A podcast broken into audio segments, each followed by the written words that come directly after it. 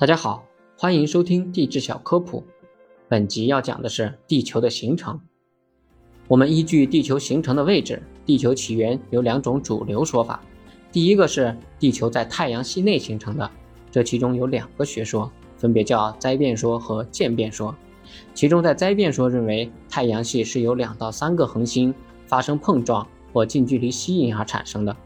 渐变说则认为太阳系是由一团旋转的高温气体。逐渐冷却凝固而成的。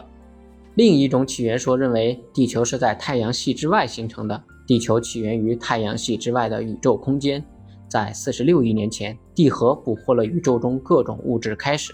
这一时期，由铁镍物质组成的地核俘获了熔融物质和少量塑性物质、固态物质、气体和液体，在地核外形成高温熔融物质巨厚层。地核与高温熔融物质之间又形成了内过渡层。地球外表的温度降低，熔融物质凝固，形成了外壳。外壳与高温熔融物质之间形成了外过渡层，而这中间形成了液态层。在这一地质时期，地球形成了分层结构，由内向外依次是地核、内过渡层、液态层、外过渡层和外壳。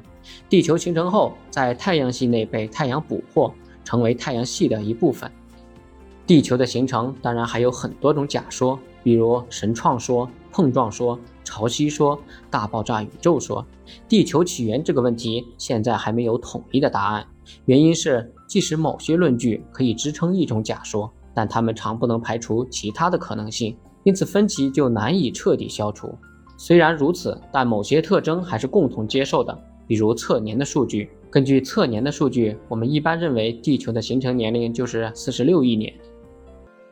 感谢大家收听。如果想了解更多地质知识，请收听我的其他专辑。您的点赞和评论是我创作的最大动力。